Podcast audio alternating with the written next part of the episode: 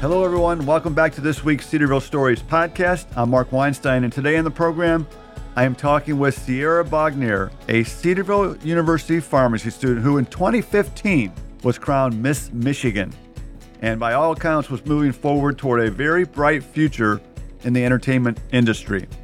And I'm not saying she still doesn't have a bright future in, hmm. in the entertainment world, but for now, Sierra's focus is on serving others through a career in pharmacy. We'll learn more about this story today on the program. Sierra is from Novi, Michigan, a suburb of Detroit, and today she is enrolled in Cedarville's Doctor of Pharmacy program. So let's go to my conversation today with Sierra Bognear on this week's Cedarville Stories podcast. Welcome, Sierra. Uh, it's great to have you on the program. It's always great to have a fellow Michigander on the program. and um, what are you enjoying the most now that you are pursuing your doctorate at Cedarville? Because that's a big transition from where you used to be. And we'll get into that later on. Mhm. Oh my goodness. Um, I'm really enjoying the Christ centered kind of education um, that they kind of incorporate in learning. So, um, I went to public universities before. I've always gone to public schools. Yeah. And so, even though I was raised as a Christian and came from a Christian household, I never had that incorporated into my education. So, I'm really happy to be here. I'm excited to be learning about God while learning about pharmacy and learning how to witness to others through medicine. What have you noticed that there's a big difference from living in Novi, a suburb of Detroit, and living in uh, rural Ohio? How, how do you like it down here? Oh my goodness. So I'm a city girl. I've lived in New York, I've lived in LA, and even coming from Michigan, it's a huge difference. Um, I've never seen so much grass. And I actually joked around with someone the other day. I actually heard like the rooster crow when I came into class Really? like a week ago and I was like, "Oh my goodness, I'm really like in the country, but I do I do love Cedarville so far, but it's much much different from what I'm used to." Your story is so amazing because how many college students do you know who've won a state pageant like Mm-hmm. you, Sierra, did in, in Michigan? Probably not many. Yeah. But you also, as a result of winning the Miss Michigan pageant, you secured a modeling contract with Nike. I did. So when did you get involved in that? So I have nine brothers. I grew up a tomboy. Oh, my. so I was never actually interested in like beauty and glamour. But when I was in high school, one of my teachers said, Oh, you should do beauty pageants. And I didn't think much of it until a couple of years later, where I said, Okay, um, I saw in a newspaper they were doing uh, Miss Michigan, you could submit online. So I said, Okay, well, let me just submit and see what happens. So I didn't even tell my family that I was competing. So they weren't even there because I didn't think I was going to win. That was that was Miss Michigan. You didn't tell them. I didn't tell them because I didn't think I was going to win. Surprise! I just thought that let me try something new. It Yeah. would be a great way for me to build relationships with other women because I come from a household of boys, and um, I didn't think I was going to win. And so I called my mom that night, and I was like, "Uh, I just won Miss Michigan," and she just starts screaming into the phone, "You didn't tell us! You didn't tell us!" So they drove to see me, and they were upset, but they were happy at the same time. Sure. So I kind of just bumped into it. And ended up winning the pageant. when did you have to apply? Because you had to apply early, Mm-hmm. and then how did you keep it a secret? Because you had to do some things in preparation. Yeah, so you do pageant training, you do all of those things. So the Miss Michigan United States pageant is different from, um, let's say, Miss America. So Right. both of them are big pageants, but they're different. Um, so I had had etiquette training and all of those things before. Um, in preparation of it, I would fly to New York and train with a woman named Luciera, which is she's a supermodel, and so she would teach me how to walk in heels. She would teach me all of these things, and um, I took everything that I learned and then took it back to the pageant. But I didn't think I was going to win the pageant. Did your family not know you were going to New York? No, my brother knew. My brother Travis knew, and it was kind of our little secret about what was happening. And um, so yeah, okay. So he was the only person in my family that knew. Okay, but he kept a secret. but he kept so the Travis, secret. Travis kept a secret. Yeah. Um, so I'm curious also about the pageant itself. So, hmm uh, you know, I've seen Miss America pageants on Yeah. TV. H- how similar is it to what you experienced at Miss Michigan? So- what, what goes on? Yeah, so the Miss America pageant, you have to compete, I think, in a, a talent portion. Right. Um, in all other pageant systems, they don't have a talent portion. So Okay. you'll do swimwear, you'll do fitness, or you'll do runway. And um, there's an interview portion where they'll ask you questions about your life, um, where you come from. they're kind of test your intelligence and maybe throw in some extra bonus questions. Um, then you answer a question on stage, and they pick the winner from there. So why do you think you won? Um, I think my passion for people, honestly, and at that time. I was working on starting a nonprofit organization called Girls with a Purpose. Right. And that was kind of my platform within the pageant Yeah. that I was passionate about helping homeless youth, um, at risk teens, and victims of sexual exploitation. So I went into it, yeah, with some training, but I didn't really know much. And so I kind of just tried to let my heart shine. And I think that that's what pulled me through, especially God's favor. A- Absolutely Yeah. God's favor. So it was between you and another contestant. I don't know who it was. Yeah. So when they said your name as the winner, what were your thoughts? I was shocked, and I I have a photo on my phone. My mouth just dropped because the other girl, she had had all of this training. I had talked to her backstage.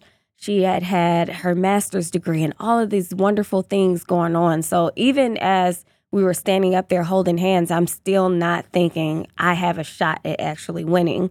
I'm going to Miss United States or I'm going to America's Miss World. I, di- I wasn't thinking those things. I was happy to be there. Um, so when they called my name, I was shocked. I just was like, "Oh my goodness!" And one of the first things I thought is, "My mom is going to be so mad at me." yeah, yeah, yeah. I bet she, I bet she was. Yeah. that's that's a funny story. We, we were talking offline before we- we started recording today's program that uh, being Miss Michigan, being involved in the pageant itself, gave you an opportunity to share your face. Share that.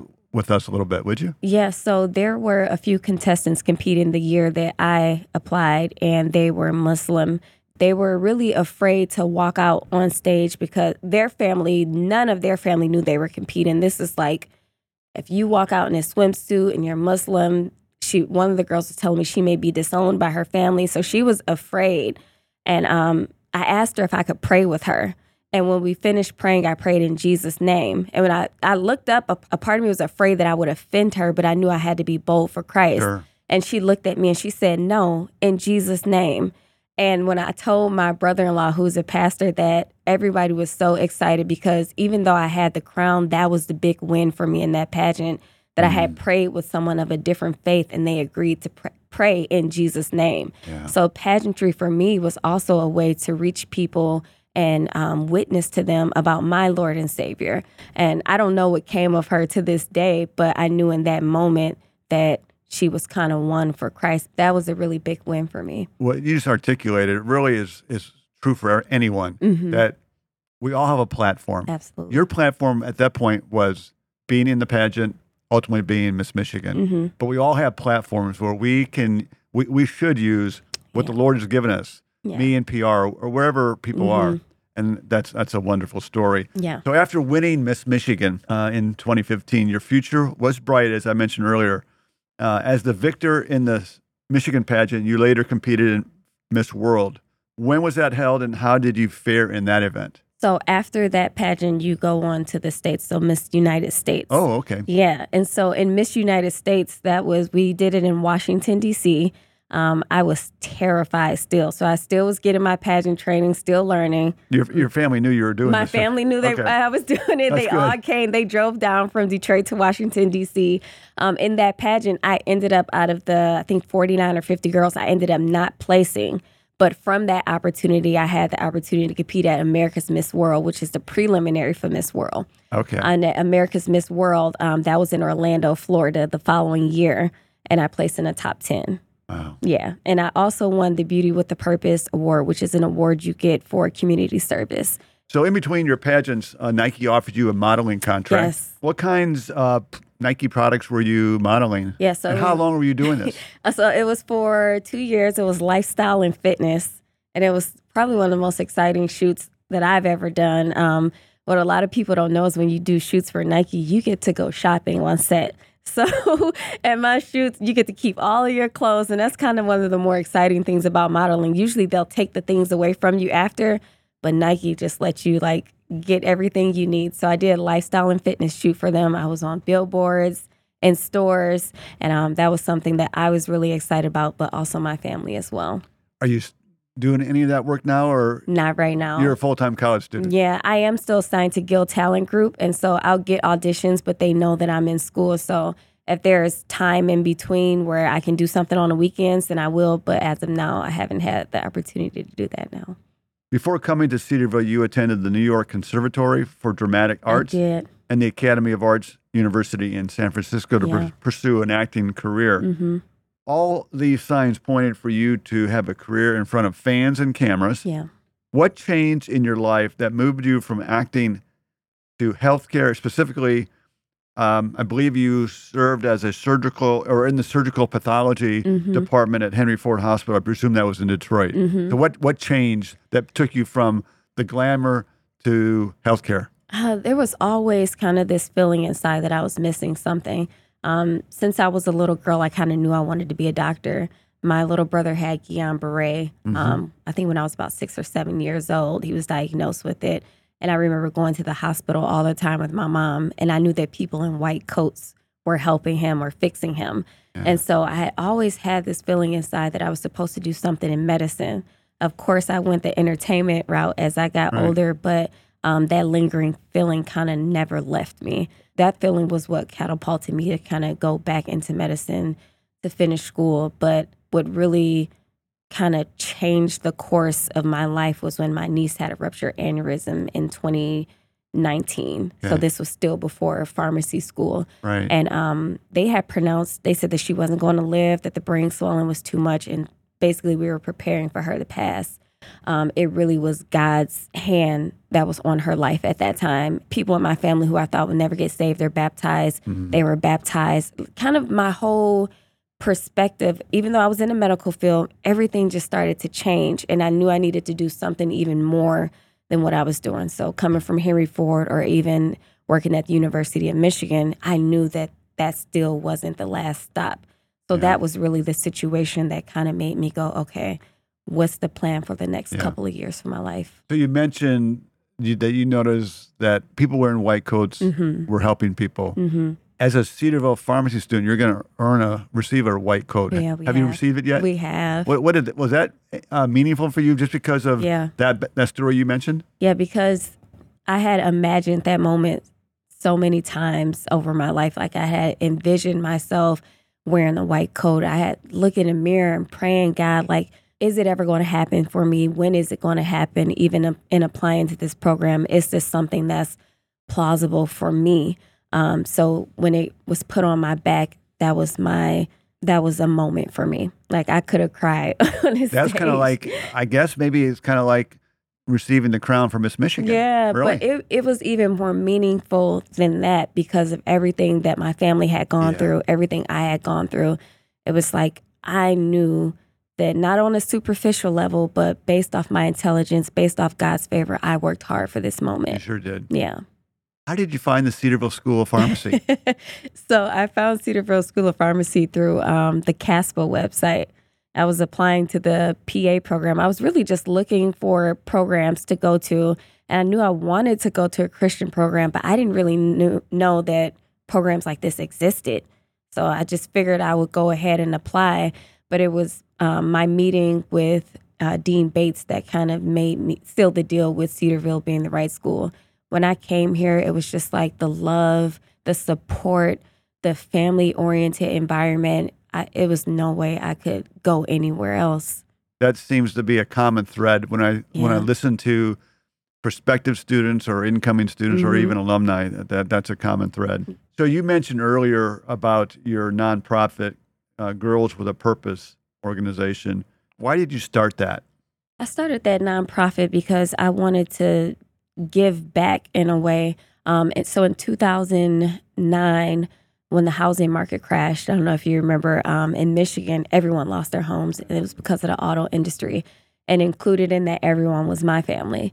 And so we had went through a season where we had nowhere to go, and we didn't know what resources to have. So there were my seven siblings and I in one hotel room, and my, we were literally my mom was taking us to school from hotel from hotel rooms, and we would sneak out of the back door of the hotel room because we didn't want them to know that all of us were piled up in one room. So experiencing, I guess, homelessness in that way and not having anywhere to go, even though it was for a short period of time, it was devastating. This was all of my family crammed up in one room trying to figure out, okay, what are we going to eat? What are we, you know, what are we going to do? And as I got older, I knew that I had to give back in a way because God had blessed me so Yeah. much. Now I'm in a space where I have probably more than I need. So I'm not thinking about keeping it to myself. How can I share that with other Yeah. people? How can I be a resource Yeah. for them? So that nonprofit was birthed out of a bad situation that God turned around for my good. Yeah. How long were you?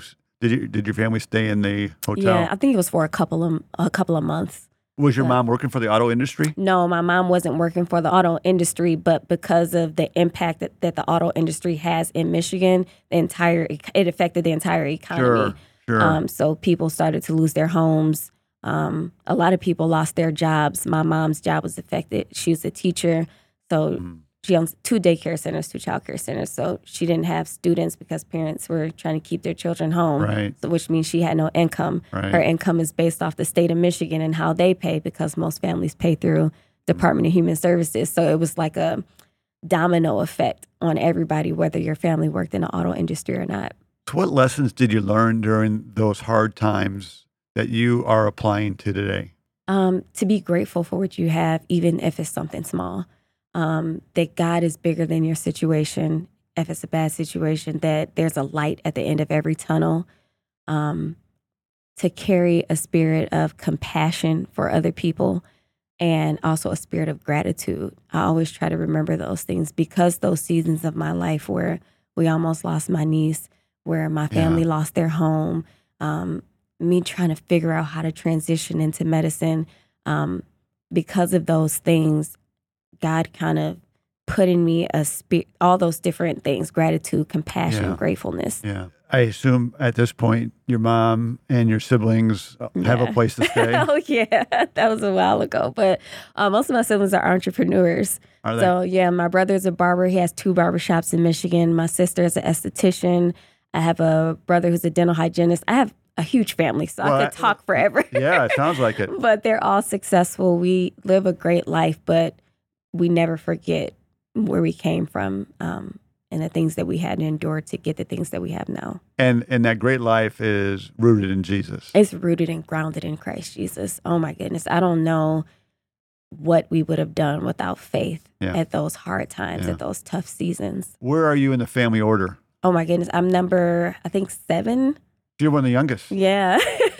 Okay. so there's six after me. There's 13 of us, and then six before me. I said 12, but I have a little brother who's adopted in, tw- in 2018. His name is Dallas. Okay. And oh God, my mom will get me. I did not forget Dallas, mom. If you listen to this, Dallas. That's Hi, my Dallas. heart and my soul. So yeah. Let's pivot ever so slightly to a statement that you said a few years ago about God fulfilling the opportunity for you to experience the desires of your heart, and that mm-hmm. is to practice medicine, mm-hmm. leaving entertainment.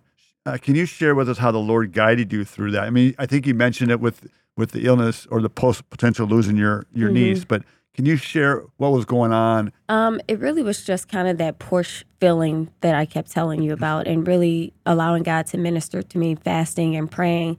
But my journey is more so hindsight, looking back and not realizing that God was setting things up along the way, that He was maneuvering things and molding and shaping me. And now that I look back, I can see everything.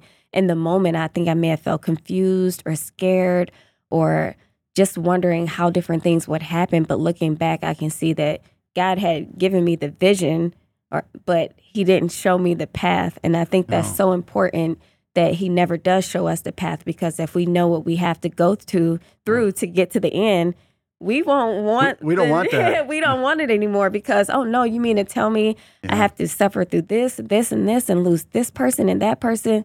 You can keep that dream, but when God just gives you the vision, it's kind of the fuel that you need to get through whatever you're getting through. So again, yes, more so hindsight, looking back and seeing how God was working the entire time. I wouldn't be the person I was had I just been able to just hop and skip straight to where I was going. Can, you imagine if you knew? No, not at all. Not at all. And I think I would have been like, ah, I'll pass or I'll wait. But um, it was God's divine timing and those things happening. And um, I'm glad that He gave me the vision. I'm glad that He didn't show me what I would have to go through. Yeah. Yeah. So when you made that change to leave entertainment, I would think some people would say, "What in the world is she doing? She's giving up a fortune Mm-hmm. for this dream." Yeah. Did that happen?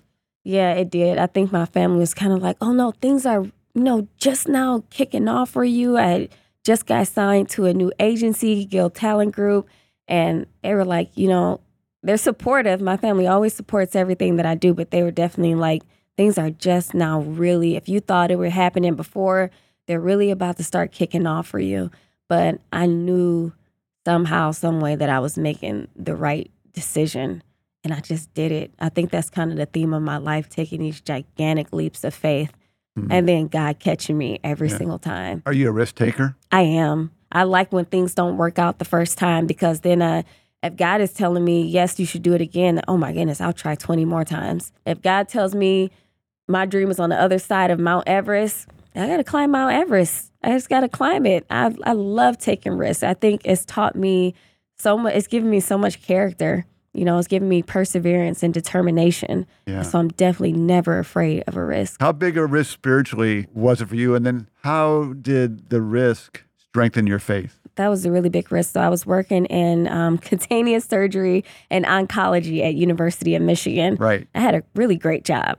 I did not have to leave. I didn't have to go. I had a really great salary, and um, so the and risk. Who, and, and, who wouldn't want to be at the University of and Michigan? who wouldn't right? want to be at the University of Michigan, working with world-renowned doctors, right. um, Dr. Chris Bichakjian, who's well known in melanoma um, yeah. surgeries. I worked right under him and with him, and leaving that job was terrifying. It was so terrible. I was like, oh my goodness, my financial stability and my financial foundation is going to be completely rocked because now I have to quit my job and I won't be making anything right. at all. I'll be relying on my savings. sure. And so um, financially, it was very scary. Spiritually, I knew I was doing the right thing because I was coming to a school that I trusted with my faith and that I trusted would even make my faith stronger throughout my education. So, yeah, it was a very scary thing, but I knew that God would kind of uh, keep me in the process, and He has been keeping me. In addition to working at the University of Michigan, you worked at Tempus Labs in Chicago. I did. So, what experiences from those two jobs have you taken with you, and what did they teach you personally, professionally, spiritually? Yeah, so when I worked at Tempus, I took that um, assignment during COVID. So I was in Chicago while there were riots. I was in Chicago while they were protesting. Um, I was in Chicago during the whole COVID crisis. Okay. And being alone in a state in Illinois where you don't know anybody, it really taught me how to spend quiet time with God. So I actually was sad, like, oh my goodness, God, I'm here. And now all of these things are happening. I'm by myself. But He used it as a time for me to really sit down and hear His voice in that season. And it was around the same time that my niece had the rupture aneurysm. So everything kind of came together. God used it to really build me up to who I am right now. And so, what I take from there professionally is that I learned um, kind of the foundation of cancer research, mm. um, which I really, really am passionate about. And I learned a lot from the pathologists there, from the scientists there. But spiritually, I was able to grow. I was able to really learn how to be alone and to hear God's voice even in the quiet moments. Hmm. When will you graduate from the Cedarville School of Pharmacy the program? The class of 2027. that sounds so long from now. It sounds long from now, but when you look at it, I have outside of this year two more years of didactic work, which is classroom education, and okay. then my last year is APPE rotations. So how I look at it is two more years in the classroom and then I'll do my rotations and I'll be out of there. But I try not to so much look at it as a lengthy timeline.